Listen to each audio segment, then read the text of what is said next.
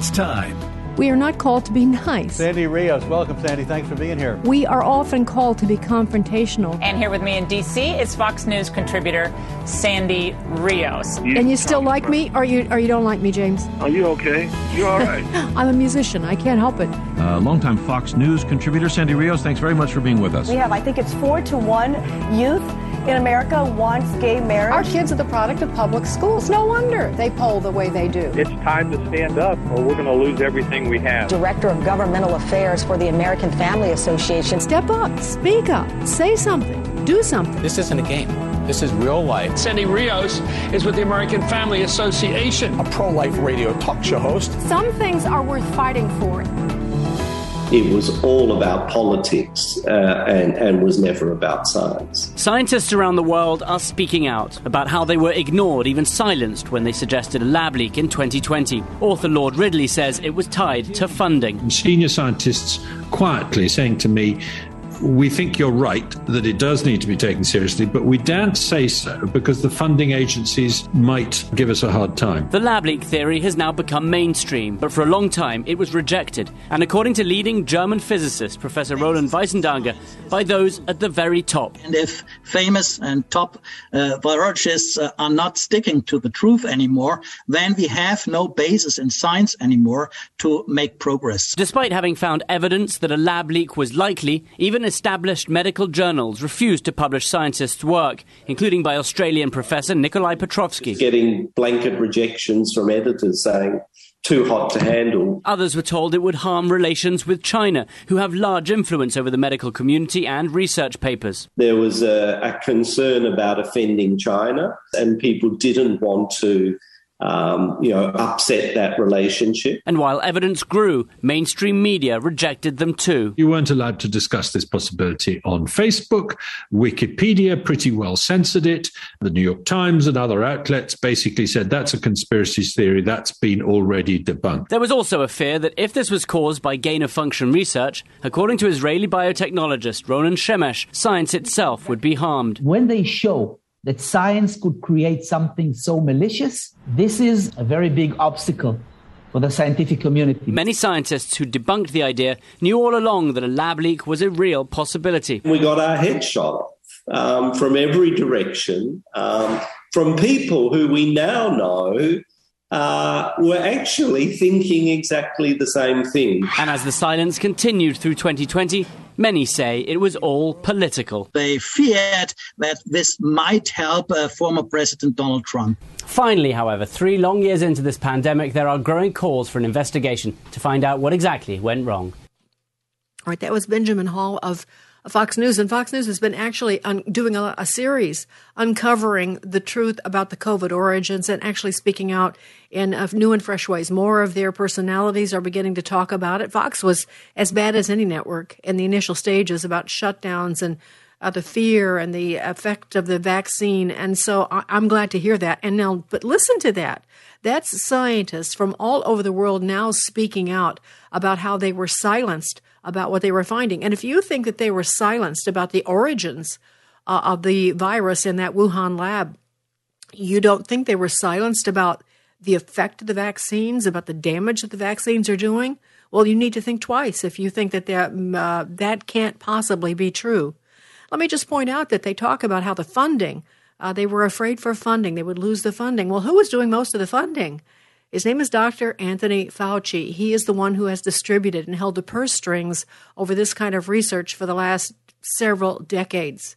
And remember that uh, exchange between Francis Collins, the head of the NIH, and Dr. Fauci about um, how they needed to hush up any conversation about the uh, the the uh, their experimentation with gain of function, which was to make the it was experimenting with viruses to make them more virulent, more more susceptible, worse in humans. That's exactly what they were doing uh, in the guise of trying to be able being able to manage.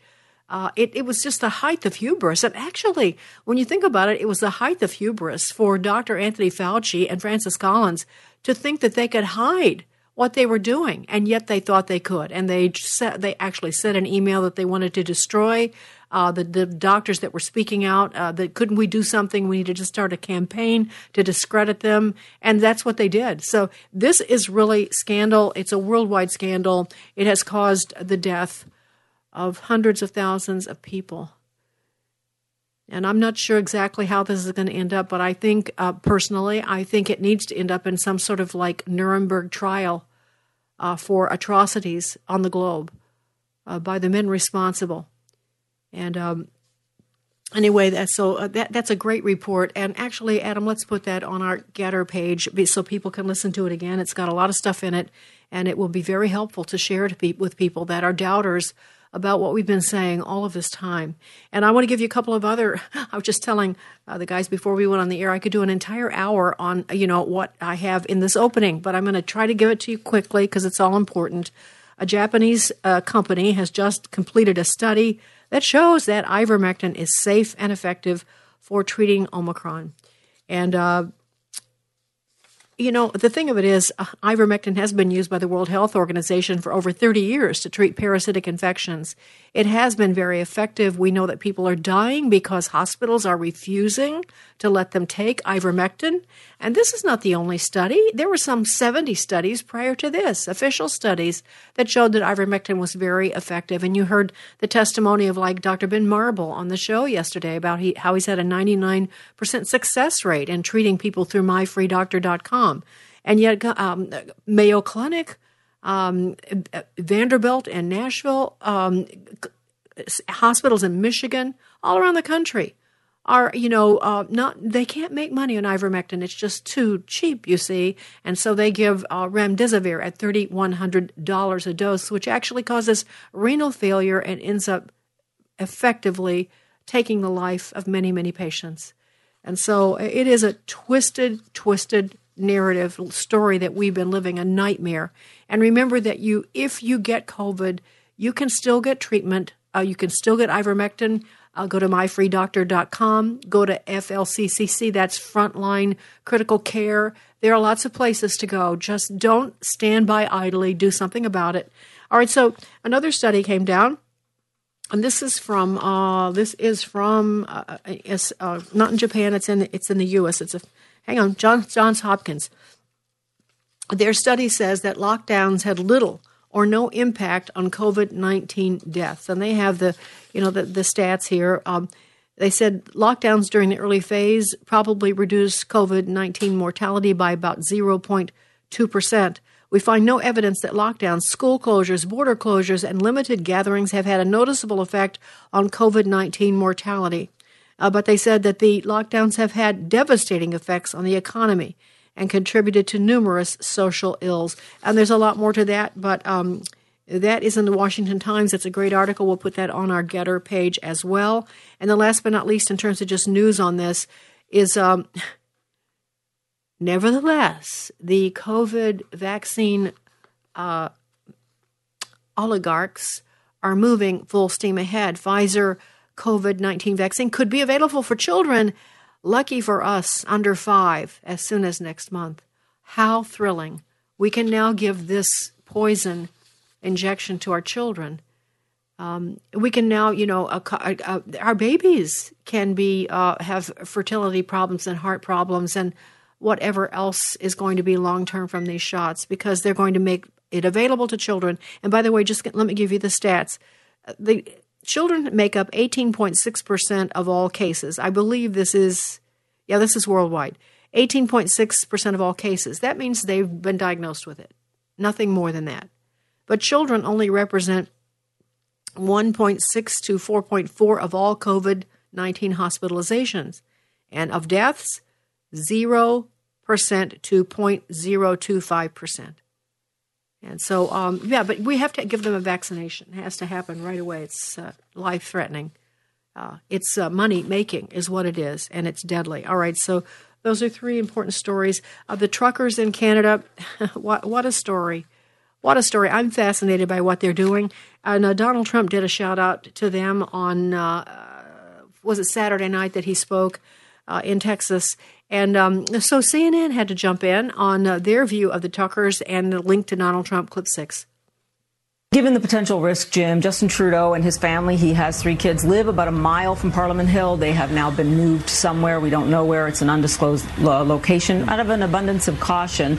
Um, I will also say that former President Trump uh, certainly is supporting this group. I- have been out there. I have seen Trump supporter signs out there. And this leads to a larger question. Jim, they're still in the downtown core. Police just released a statement saying, look, we need the trucks to leave. We need people to leave. This city has to start functioning again.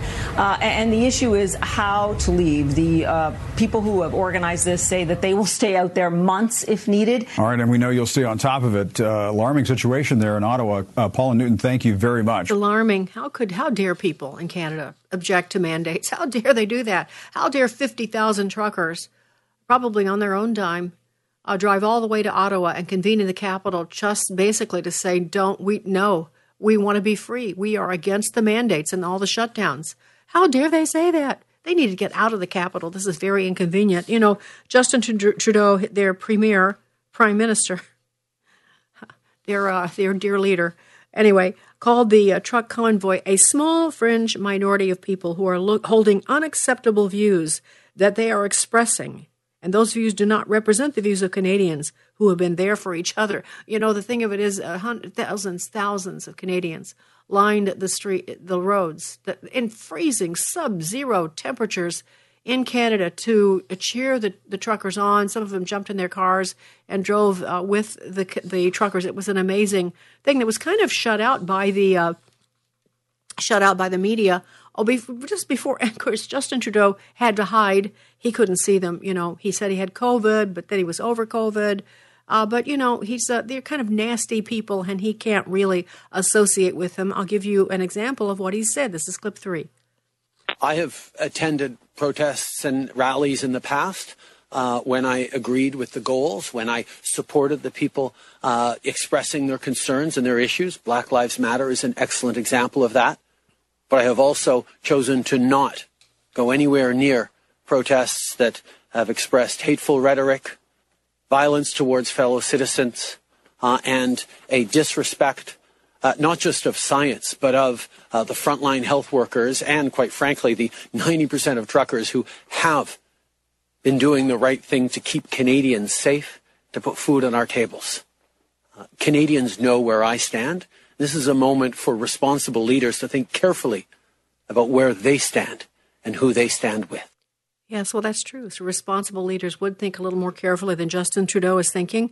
And of course, he's calling them violent. There was no violence. It was all peaceful. If you've seen any of the videos, it was a lot like a Trump rally where people are waving American flags and singing "Oh Canada." And uh, Rebel News uh, is led by Ezra Levant. He is a is an outlet in Canada, Canada based, and they're the ones that have really been bringing the truth to the Canadian people because they only have one outlet, mainly Canadian Broadcasting. I want you to hear what he had to say when he went before the crowd. It's clip seven. It is cold today, almost as cold as Justin Trudeau's heart And on behalf of Rebel News, I salute you. And I say keep speaking truth to power. But I want to tell you what excites me the most about this crowd. I see a lot of cameras, a lot of independent journalists, because when people say, what do we do about the media? I say you become the media. That's what you do. The media acts like a party. Party. It's a subsidiary of the Liberal Party. So you've got to tell the story yourselves. Everyone who was here, everyone who was along the road has to bear witness and testify to what they saw. Because there's two competing narratives. The government says you're racist. The government says you're sexist. The government says you're violent.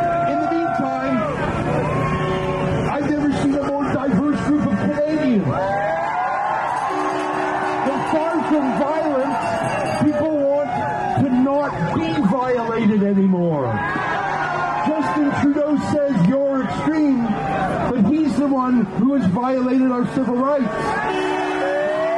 All right, that's Ezra Levant, the head of Rebel News, and that is a great outlet, by the way, for truth, and you can understand why. Okay, we got to take a break, but we'll be right back after this. Sandy Rios in the morning.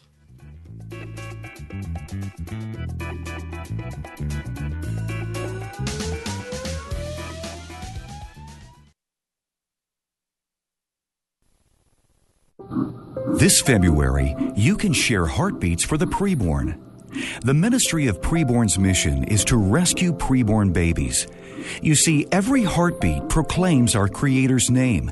And when a mother considering abortion hears that heartbeat through ultrasound, the message is loud and clear. When I heard her heartbeat, I decided to keep her. And now my daughter's about to be three. I don't know where my life would be without her. Preborn cries out for the preborn through heartbeats while supporting moms in crisis nationwide. When an expectant mother meets her baby on ultrasound and hears the heartbeat, it's a divine encounter, and 80% of the time, she'll choose life for her baby. To find out more, go to preborn.com, that's preborn.com, or dial pound 250 and say the keyword baby. That's pound 250 and say baby. Your love can save a life.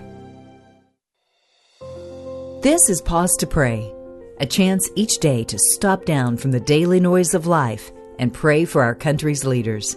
Today we pray for Supreme Court Justice Stephen Breyer. Justice Breyer has served nearly 28 years on the United States Supreme Court and will be retiring after this current term.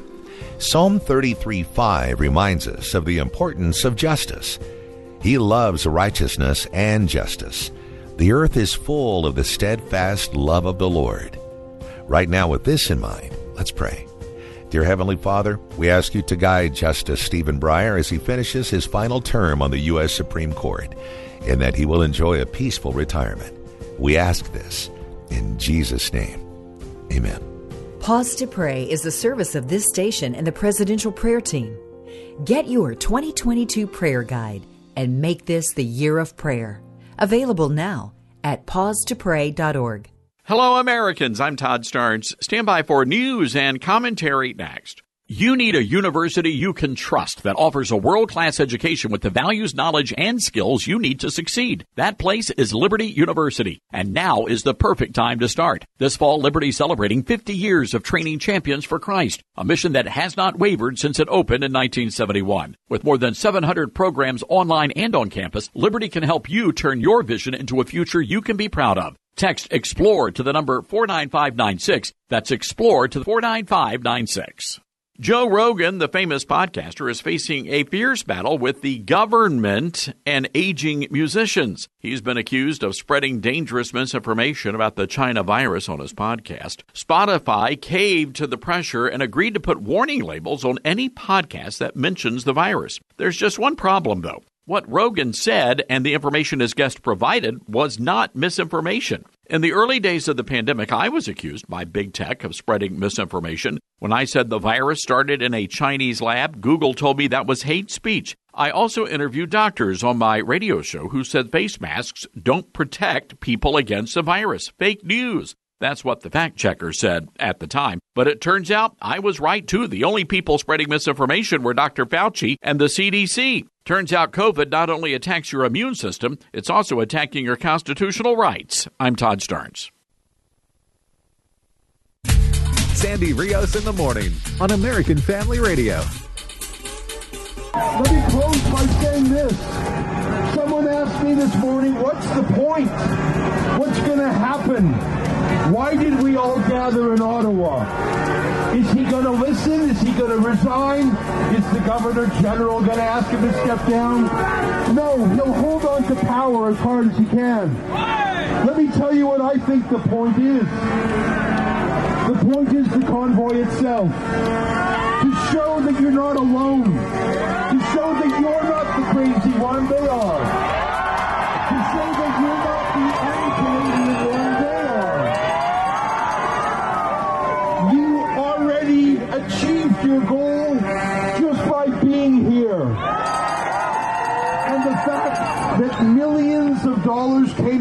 GoFundMe for the truckers, even if they would have canceled that, it was still a success because it was a measurement of how much people cared. You have succeeded just by being here. I mean, that's just, uh, you know, I've wondered for a long time where Canada's heart has gone. Canada used to have, um, you know, think of the Mounties and the, the nobility, their participation in World War II. uh, they have really taken a nosedive. You know, uh, part of it started with Justin Trudeau's father, Pierre, uh, who was uh, a leftist of the leftists, and uh, so was his wife, his mom, and so. Um, it, so this this to me is like the heart of Canada. It's very multicultural, uh, but united together for freedom, and it's just beautiful. It really is. It's beautiful in Italy when we see people marching for freedom. It's beautiful in Germany when they're having all of those people, the people, just people, people, simple people like me, like you, who kind of recognize truth and champion it and have had enough of lies. And so it, it, we should be encouraged. And let me just say, um, in Saskatchewan, the Premier Scott Moe is pledging to end the proof of vaccination policies in the province. He said, My government supports your call to end the cross border ban and un- on unvaccinated truckers. He said, and that's why in the not too distant future, our government will be ending our proof of negative test proof of vaccination policy in Saskatchewan. So that's that's some good news for Canadians. And um, there is a Facebook group that's been put, uh, set up called Convoy to DC. It has now 90,000 followers, and the whole idea they're trying to encourage American truckers to do the same thing, to start from the West Coast and the East Coast and uh, descend on DC. So uh, we'll see what happens with that. I want to talk a little bit more about COVID, COVID, COVID, COVID, but this stuff is very important. Let me just say in the Fairfax County schools, remember that the uh, the new governor uh, uh, in Virginia has issued an executive order, you know, saying that school districts should not be forcing children to be masked anymore. Of course, there are all these rebel school districts. It sounds like Florida, but this is Virginia. And this is a story by Luke Rosiak. Luke has uh, become a friend through his writing. I, I, love Luke's writing. He has just such a sense of passion and honesty. And so uh, on Tuesday, it was the first day back for Fairfax schools. And I want to read this uh, from uh, Luke to you as much as I can here.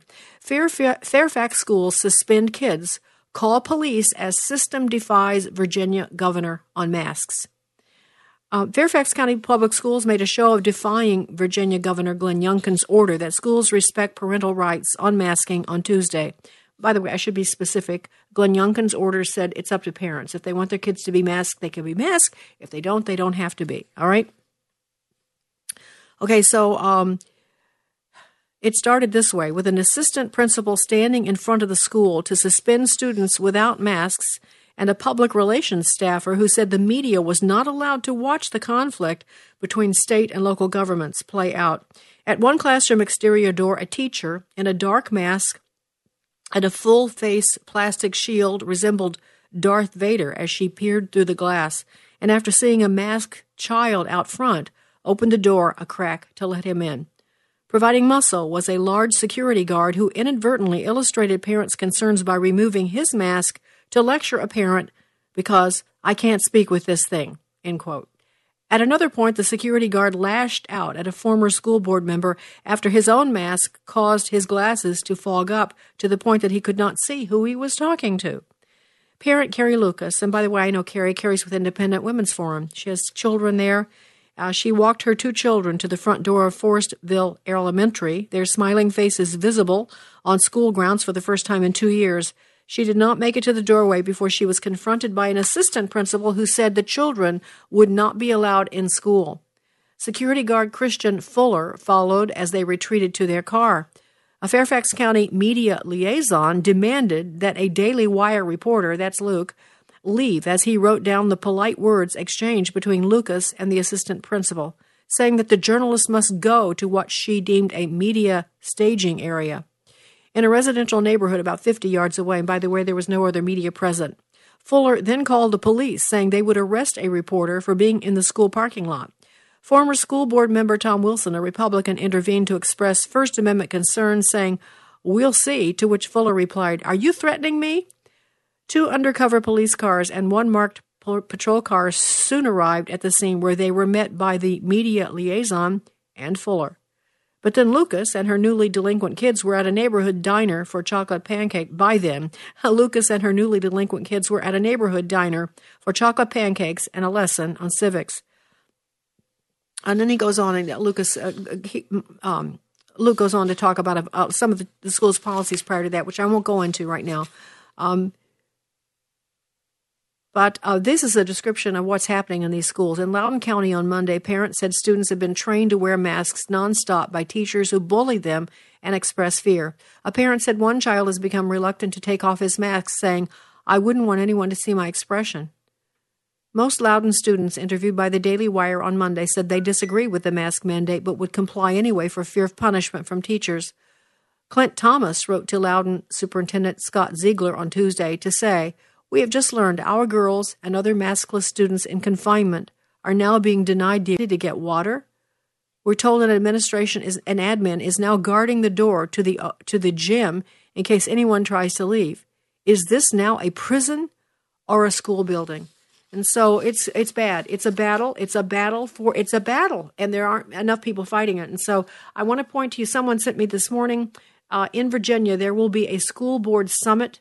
Uh, I'm just I'm just now seeing this, um, but you have to register if you go to summit.nwef.org. Summit.nwef.org. Uh, you can find it. We'll put that on our GETTR uh, outlet, and um, it's a, the idea is encouraging and resourcing new Virginia school board members to serve their communities well. They're recruiting and teaching people how to run and um, and and how to fight back. So uh, it's going. Let's see. The date is um, February 26th uh, from 8:45 to 4 o'clock, and it's at Mount View Church of God in Lynchburg. Okay, so that'll give you an idea. But again, go to the. You can get a lot more detail if you go to summit.nwef.org and uh, help them uh, fight back. It's time maybe for you to run for school board or to recruit somebody that you, you know, somebody that you trust, that you know is a good spokesperson, that I can understand the facts. You have to be smart to do this, that's for sure. But that doesn't mean you have to have a PhD. You can be a mom who's all over it, or you can be a, a, a plumber, a carpenter. Really, smarts has nothing to do with your degree. Trust me, I know these things. So um, anyway, that's what's happening in Virginia. All right, so President Trump, to, to change the subject, this is something I've been wanting to update you on for, for several days.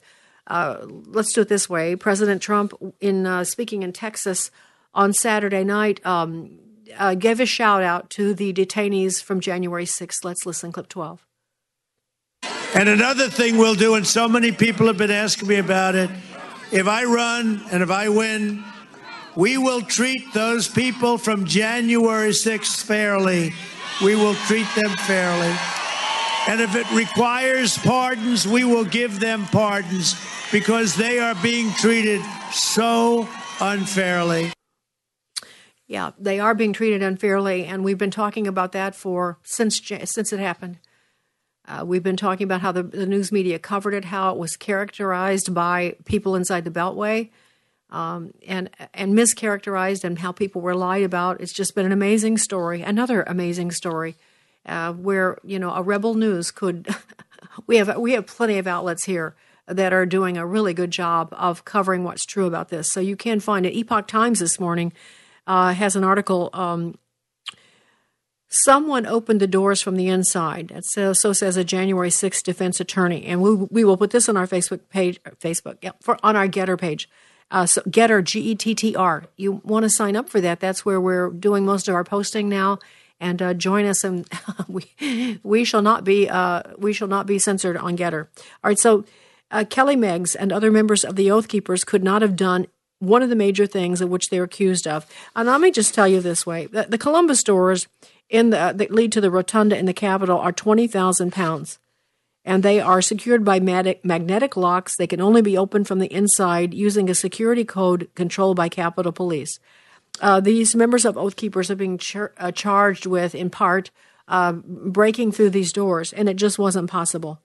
It goes into great detail. Um, Joseph Hanneman wrote this article. He goes into great detail about this, but the attorney, Mosley, let me give him a shout out. Jonathan Mosley, the defense attorney, is, I think, he's coming out with guns blazing he said the outer doors cast from solid bronze would require a bazooka, an artillery shell, or a C4 military grade explosives to breach. That, of course, could not did not happen.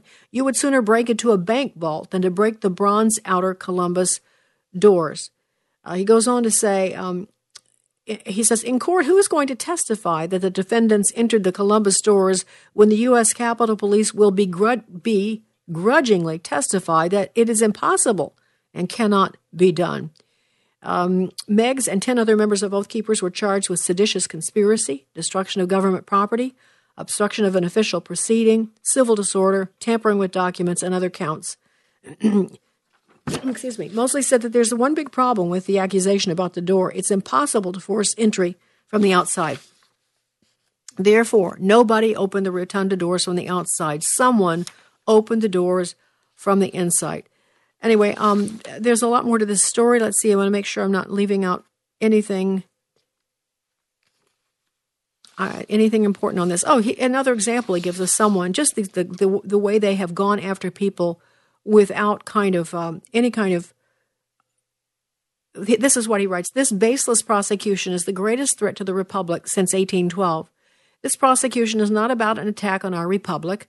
This prosecution is the attack on our republic seeking to criminalize political dissent, free speech, freedom of assembly, freedom of political association, and the right to petition government for the redress of grievances. And then um, there is a rabbi, Mike Stepakoff, who has been charged with uh, entering and remaining in a restricted building, disorderly and disruptive conduct in a restricted building, violent entry and disorderly conduct in a Capitol building, parading, demonstrating, or picketing in a Capitol building, and all misdemeanors. And here's the way. Here, here's what we know from the video. On his way out, he did Rabbi Mike Stepakoff spent about five minutes inside the Capitol, doing nothing more than looking around and taking photos. On his way out, Stepakoff stopped to shake hands with a police officer, told him, Thank you for his service. We love you, and God bless you. Right, and then uh, he was charged. He finally pleaded guilty to parading and received 12 months of pro- probation. Uh, so that's just one story. But now I have another one for you that I think is. Uh, I have to I have to. Uh, yes, I've got to tell you lots of things quickly here if I can. This is complicated, but there is new footage uh, that shows exactly what happened, at least as much as we can know at this point, of when Ashley Babbitt was shot by the Capitol police officer. Ashley Babbitt is the only one that was killed that day, in spite of what you're hearing in the reports. And I'm not going to go through the mantra of all that, but she was the only one. She was murdered. We were able to actually see that on camera, see her lying there, just losing her life. It was an amazing moment. And she's been sort of, uh, you know, they whisked her body out of the Capitol. Uh, they wouldn't allow uh, an autopsy. It's just, that it's been an amazing story. And we were led to believe that she was like an out of control protester. Ashley Babbitt was actually, you know, uh, she was a veteran of the military. She was a military policeman. And now that we're seeing uh, more video uh, that has been released, we're seeing that just a few minutes before Ashley was shot, there were th- at least three uh, policemen who were guarding the doors to the, uh, the speaker's chamber who just suddenly decided to leave their post. And you can see it in the video. They just suddenly leave it. And then videos show um, the guy that broke one of the guys that broke that window is a guy named uh, Zachary Alam. Well, I don't know, Alam. Zachary A L A M. He broke those two windows, and you can see in a still shot that Ashley punches him in the face, uh, sending his glasses flying. You can see this in the video. She's trying to stop them. She's very upset. And her husband had said before that he thought uh, she is claustrophobic, and he thought that she was trying to get out of danger when she climbed through that window. And it looks like he may be exactly right. As she was in there trying to stop them from causing this destruction, and uh, you can see this on the video. This um, this outlet is this is in a lot of outlets, and I'm not sure which one I'm reading. To be honest with you, Gateway Pundit is a good place to find that. That's one of those, uh, and they show you the video the videos that they're releasing and still shots also. So that's a, lot more. That's a little different than what we've been hearing about Ashley Babbitt, isn't it? Okay, so um, this is the one, the story I want. This is from Julie Kelly, who's of course been writing about individuals and their circumstances. And I want to read to you what this one that she wrote. This is so beautifully written, honestly. I want to read the first part of it. She says, When politics is your religion and government is your God, a public building is your church. The four hour disturbance at the U.S. Capitol building on January 6th, according to Beltway aristocracy and the media, wasn't a legitimate protest that turned violent in some areas. It was a sacrilege. Never mind that the building itself sustained minimal damage. Early reports estimated 30 million for repairs, but the actual figure is around 1 million. The real vandalism occurred when thousands of Americans wearing MAGA hats invaded the cathedral of government power occupied by America's political deity. And she uh, she gives illustrations of this to remind us. I do remember that in general, but she gives specifics. Uh, for instance, uh, Nancy Pelosi said, "To those who engage in the gleeful desecration of this, our temple of democracy, American democracy, justice will be done." Congressman Mario Diaz-Balart from Florida tweeted, "The Capitol building is the center and sacred symbol of democracy." Richard Durbin, the senator from Illinois, said this sacred place was desecrated by a mob today on our watch. Um, he said that it was defiled by thugs. Ed Markey said this is a sacred chamber, and on and on and on. We, there's a lot more, but that's enough. You get the idea, and we know this is true. They are godless, and uh, their own government, their version of government, they are the rulers, the authorities. They are the high priestesses, and that's why you know even Mitch McConnell was so offended that people should be a, an attack on democracy because the people came to say to him, uh, "We want we want you to pay attention to these states that are saying that these electoral votes are wrongly decided, and we want to do something about it. This is the moment to do something about it. How dare they do that? How dare they, you know, try to stop democracy? And democracy, too, Mitch McConnell is his rule over us, and he's not any different than the Democrats in this. Yeah. So, um, but let me go on to a particular because she talks about uh, a guy that's uh, Joshua Rothstein is a prosecutor um, in several cases, I think. Uh, hang on a second. Robert Reeder is the guy he's prosecuting, one of them. He's a Maryland man whose life has been ruined since he was charged with four misdemeanors related to his participation. The attack on the U.S. Capitol was one of the only times in our history when the building was literally occupied by hostile participants Assistant U.S. Attorney Joshua Rothstein wrote in an August filing. The defendant chose to be part of the desecration of the Capitol Rotunda. The defendant stood in the center of the rotunda where Ruth Bader Ginsburg, John Lewis, Ronald Reagan, Dwight Eisenhower, John F. Kennedy, and Abraham Lincoln, among others, lied in state. I think that's kind of funny because the grammar. They lay in state. They didn't lie in state. But um, you know, he's a he's a Harvard trained attorney. So what the defendant chose to record and celebrate at that place at that time was antithetical to the events that most Americans associate with the Capitol Rotunda. And so this is the story of Josh Reed. Uh, oh, Josh Joshua Rosenstein get, went to Columbia Law School, not Harvard. Reeder, the one he's prosecuting, was a FedEx truck driver until the company fired him after his arrest, and now he can't find another job.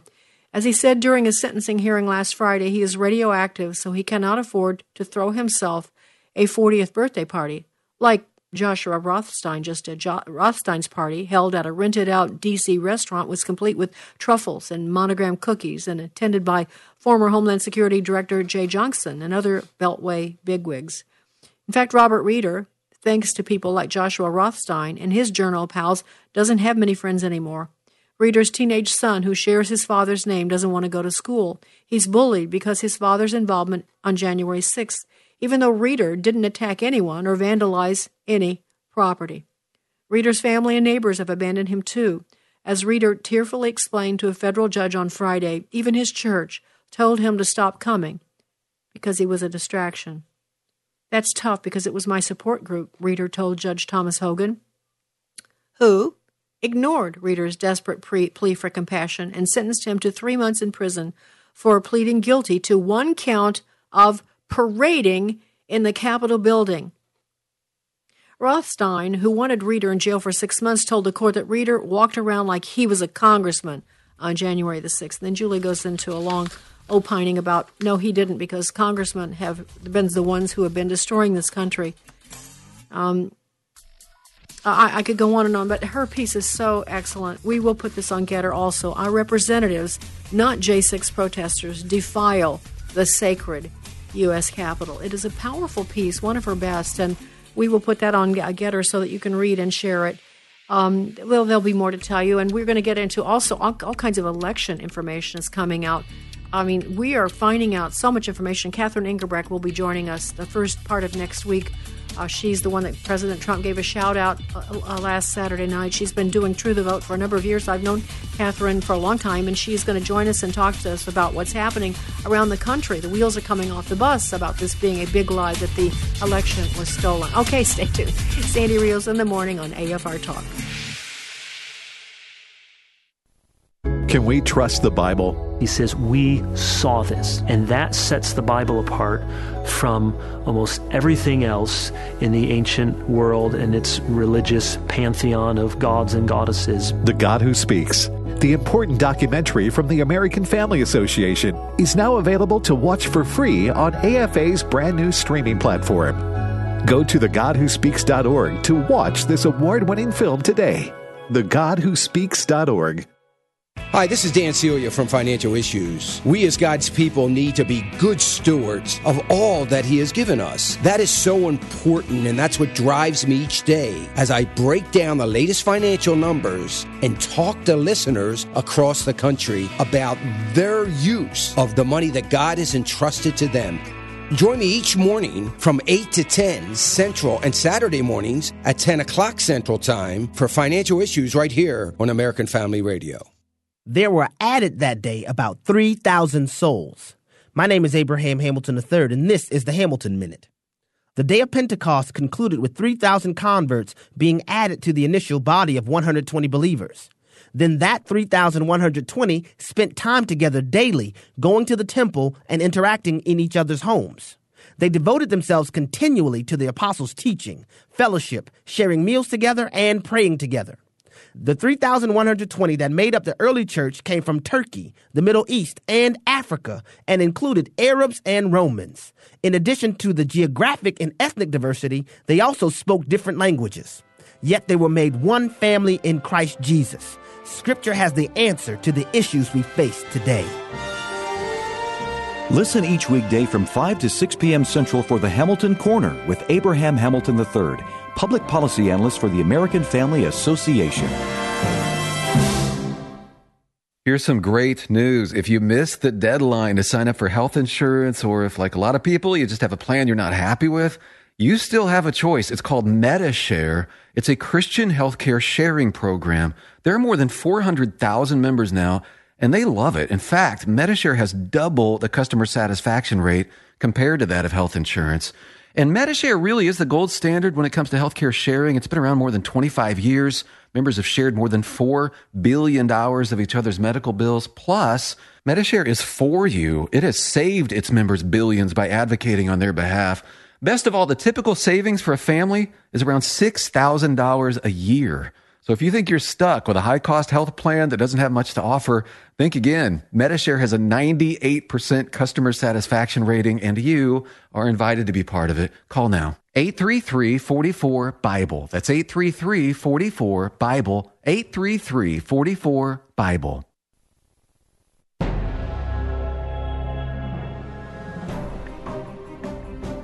This is Frank Gaffney with the Secure Freedom Minute. Remarkably, as Black History Month gets underway, the man who is arguably the most powerful black American, Supreme Court Justice Clarence Thomas, having served with distinction in that role for 30 years, is being aggressively denigrated by the left. Its operatives transparently seek to discredit and otherwise diminish a man for being a principled and impactful conservative. The present campaign does so by vilifying Justice Thomas's wife, Ginni, another principled conservative whom I am privileged to call a valued colleague. Leftist partisans in the media and their allies want to negate both Mrs. Thomas's effective public policy activism and the justice's vote by dictating when he must recuse himself from cases before the court. Both Clarence and Ginni Thomas have exhibited immense courage, integrity, and independent thought over the years.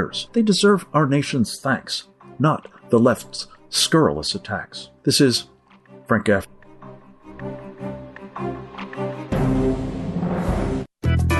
Don't forget to connect with Sandy Rios in the morning on GETTR or email Sandy at sandy at afr.net. That's sandy at afr.net. Sandy Rios in the morning on American Family Radio. The God Who Speaks explores the evidence of the Bible's inspiration and authority through some of the world's most respected biblical scholars. The Bible subjects itself to historical verification. It puts itself at risk of inquiry. From the American Family Association, The God Who Speaks, available now at thegodwhospeaks.org. All right, Sandy Rios back with you. Uh, so, something life giving for this segment. Uh, really, really honestly, the source of our hope is the God who speaks. No question about that. And he still does speak. This film was released in 2018. We talked about it at the time. It traces the evidence of the Bible's authority through interviews with some of the most respected apologists, scholars, and pastors in the evangelical world, and across the spectrum of, uh, of seminaries and authorities. People like uh, R.C. Sproul and Alistair Begg and Norman Geisler, Josh McDowell, Albert Mohler, Alex McFarland, Frank Turek, uh, Dr. Lutzer of Moody Church, and on and on. It's just a long list of a discussion about how God speaks, and also, especially, I think, how we can make the case to our neighbors and our friends that God is real and He still is active and living in our day and time. To discuss this with us today, because as of today, we are making this available for free viewing. You can go to thegodwhospeaks.org uh, to watch it for free. Now, that's going to be the point of our discussion today. Plus, you can also uh, get this pack of, um, it's a special limited edition set that includes the documentary, which is award winning, hours of bonus material, including a brand new behind the scenes featurette, and an eight week Sunday school kit intended to strengthen your confidence in the Word of God. And then also a printed discussion guide booklet, and a Bible timeline poster. So this is a, this is a, this would be an incredible study for your church. The producer of this film is with us this morning. He is M.D. Perkins. He's the research fellow of church and culture for the American Family Association, and he primarily works on producing great documentaries like this for the American Family um, uh, Studios. And uh, MD, thanks for joining us this morning. Yes, thank you for having me, Sandy. So you know what? When you do something like this, there's usually a reason why you this kind of inspiration comes to you. What was that for you, MD? Why this? Well, the the topic of the scriptures and our understanding of, of how God has communicated to us specifically in the scriptures is such an important part of, of the Christian life and what we do and say as Christians, what we do and say as a church, how we live the Christian life. The way that we know all of those things for sure is the things that God has communicated to us in His Word. So the idea behind the God who speaks was to to take um, to take three aspects of of the scriptures, you know, the theology behind it, the doctrine of the scriptures, explaining how did we get God's revelation, how do we understand terms like inspiration, inerrancy, and those kinds of things, and then the idea of apologetics and uh, knowing how we got our Bible physically, what what were the the steps and the things that took place in time and space in history with people and to answer some of those objections that people might have about that. And then practically knowing the God of the Bible to point us toward obedience, faith, and love toward God and toward neighbors. So that's the whole idea behind the God who speaks, and that was the inspiration behind making the project. All right. So, um, you know, when you work on something like this, unless you don't have a personal connection with God, and I know that you do, MD, you can't do something like this and put it together without uh, receiving fresh revelation, fresh uh, uh, fresh inspiration. And I'm just wondering, you know, I know it's been a couple of years now, but when you were doing this and you were listening to these these men uh, speak, you know, powerful words, what part really touched you? Oh man, there were so many so many moments in this process. I mean, one, you know, like you said, there's a dependence on God that you have to have when you're when you're dealing with something that is this important and this crucial and this outside of our own realm of experience. I mean, obviously, we're Christians. We grew up hearing a lot of things about scriptural truth, but there's a dependence on God that you have to have. And the, the interactions with some of these uh, scholars, you know, I just, you know, for me, there was a, there was a personal connection with, uh, for instance, R.C. Sproul, who's since passed away uh, since our interview of him. But you know, he's someone who was so so formative for me as a young Christian. And his clear, concise thinking, the ways that he was able to articulate the holiness of God, and uh, and and the reverence for the scriptures, and the ways that as Christians we needed to to come to these issues. Um, so, I mean, there were there were a lot of impactful moments, but really some of those some of those ideas of just, you know, I mean, I'm making a project about the Bible, and it's so easy to neglect the Bible, even in that process, from a personal devotional standpoint, because you're just so focused on the task, you're so focused on the work. It's easy to kind of lose sight of the fact that I'm not just making something, um, you know, for for these other people. I mean, this has to be something that I'm personally experiencing the life giving power of God through the Scriptures, and I have to have that relationship constantly stirred and and renewed each day.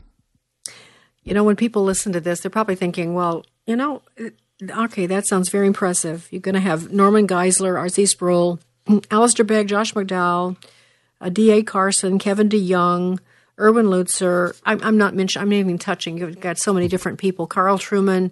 Um, so that sounds great, but that sounds, you know, kind of boring. Like you're, you're going to have me sit there for a full feature link and listen to all these guys lecture. How did you handle formatically? How did you handle making this interesting? So there were there were several aspects to that. Um, first of all, it, this isn't a lecture time. the The idea behind the documentary was to to draw the audience into the experience of knowing God, and so we start at the beginning, God creating the world, and we start to shape and and ask certain questions that the audience might be asking of themselves as they're coming to this project. How did God speak? Why does this matter? What does this mean for me? And start to draw those out through these interviews, weaving together with footage from from Israel where all of these things happened, because that was part of the point of this project was to make uh, contemporary audiences realize that these th- that the scriptures that we hold in our hands are based on true events and true people that actually lived and and did things and spoke and you know interacted. And those happened in real time and space and you can go to Israel and you can see these places and we had access to the shrine of the book uh, where they have the Dead Sea Scrolls. And we had access to so many amazing old manuscripts from throughout the history of the church. So part of the, the point and what we were hoping to weave together is something that the audience experiences as this overwhelming collection of evidence throughout the years and the history of of their own faith. I mean, this is this is going back for generations and millennia. So, uh, you know, sometimes we get so locked into the here and now that we forget that there was a time before America or before we had the Bible in the English language. And so there's there's all kinds of that history that's interspersed and woven in throughout the throughout the documentary. You know, I, I can attest too that the more you study God's word and the origins of it and the history of it, it builds your faith. It does. Just ask uh, any random atheist who decided they would study it and not and, and go untouched. It's not possible. So it is revolutionary, and it's, it's certainly not boring. It's it's, it's very exciting. And uh, this this video is this is, this presentation, this feature length film is exciting and you will not be bored for a second. You will be inspired, and it's a great way to share with other people. So, what's the end game here? We're making it available for free for a short time at uh, the the godwhospeaks.org, mm-hmm. the godwhospeaks.org. Uh, but uh, what's the goal here, uh, MD? We want to, we want Bible studies. We want churches to use it. What what would be the ideal outcome? Yeah, so first of all, is just go to the godwhospeaks.org and watch the movie. If you have questions about it, if you've if you've heard it advertised on the radio or spoken about, but you haven't had a chance to actually go and watch it, go to the godwhospeaks.org and you're able to sign up for our AFA streaming platform for free and register to watch it there. And then if you want something that you can hold in your hand because you're a physical media person, I appreciate that. I am too. So um, you can you can give to the ministry and receive the that four pack uh, special limited edition set, which includes the Sunday school curriculum. So you can host a a small group session or a Sunday school class in your church to dig in more deeply on some of the issues that we cover in the document. All right, just another another wonderful offering from American Family Studios. You guys have just done some wonderful things, MD, and let me congratulate you on you. that. Impactful, and and this is one of this is a jewel. It really is. So go to uh, thegodwhospeaks.org, thegodwhospeaks.org while you can, and watch it for free, and then just see what you think. I think you're going to be inspired and you're going to want to share it. MD Perkins, thanks for all your hard work here for us uh, at American Family Association, and thanks for your, you know, passion for the Word of God and for evangelism. We so appreciate it makes a difference in everything I talk about every day. This is the hope that we have, the living hope, and that is our Lord Jesus. Sandy Rios in the morning on AFR Talk. The views and opinions expressed in this broadcast may not necessarily reflect those of the American Family Association or American Family Radio.